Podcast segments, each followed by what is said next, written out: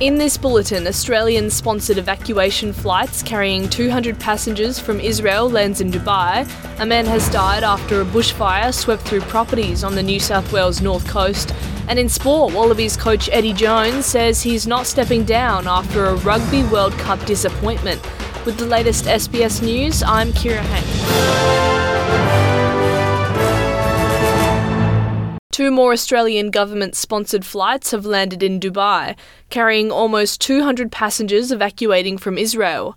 Deputy Prime Minister Richard Marles says 96 nationals from the Pacific were among the 194 people on board because Australia has been offering assistance to citizens from that region. Mr. Marles says there are no more trips organised at this stage. We believe that these flights do meet uh, the immediate demand on the part of Australians to leave Israel. That said, uh, we are keeping uh, a couple of Air Force planes in the region as a, as a contingency over the coming days. A 56 year old man has died after a bushfire swept through properties on the New South Wales north coast. New South Wales police say a man's body was recovered from a property roughly 30 kilometres west of Kempsey after emergency services were called to the property at around 10 pm on Monday. As of Tuesday morning, the blaze at Willy Willy Road had burnt more than 10,000 hectares and remained out of control, with a watch and act warning in place after firefighters worked through the night to contain it. New analysis shows that polling areas for the Voice referendum, with the largest proportion of Indigenous Australians, heavily backed the constitutional change. Census data shows that of the 10 polling booth catchment areas at the referendum with the highest Indigenous population, nine of them returned a yes vote. The booth with the highest Indigenous proportion, Cherbourg in the Queensland electorate of Wide Bay, where 98.88% are Indigenous, returned a yes vote of 58% at Saturday's referendum. Electoral Commission figures have also shown remote polling carried out in electorates with high Indigenous populations, such as Lingiari in the Northern Territory, Durack in Western Australia, and Leichhardt in Queensland, returned a high yes vote.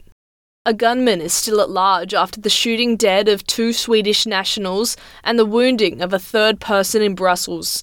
Belgium has raised its terror alert to the highest level, with a Euro 2024 qualifier between Belgium and Sweden taking place in the city suspended at 1 all after the Swedish team requested the match be abandoned. Belgian media have broadcast amateur videos showing a man firing several shots near a station on Monday night, while in a video on social media, a man claimed to be the assailant and to be a member of the Islamic State.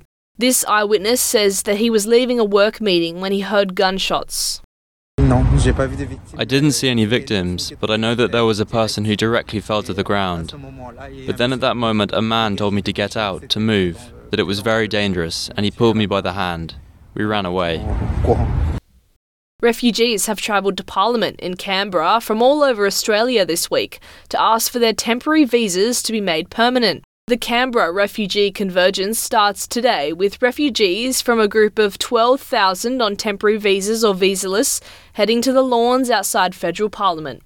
The group, some of whom have been on temporary visas for 11 years, is protesting their temporary status, which allows them to work and pay tax, but denies them the right to vote or access some support services. This comes after Immigration Minister Andrew Giles and Home Affairs Minister Clare O'Neil announced $160 million of funding to address a backlog of asylum claims earlier this month, with newer claims being fast tracked. And in rugby, Wallabies coach Eddie Jones says he's not stepping down despite a disappointing Rugby World Cup campaign.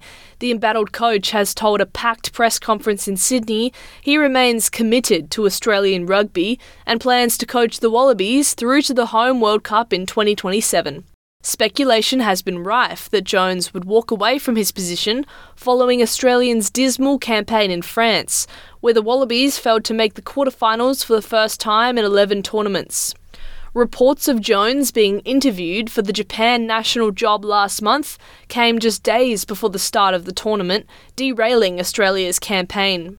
I'm Kira Hain, this is SBS News.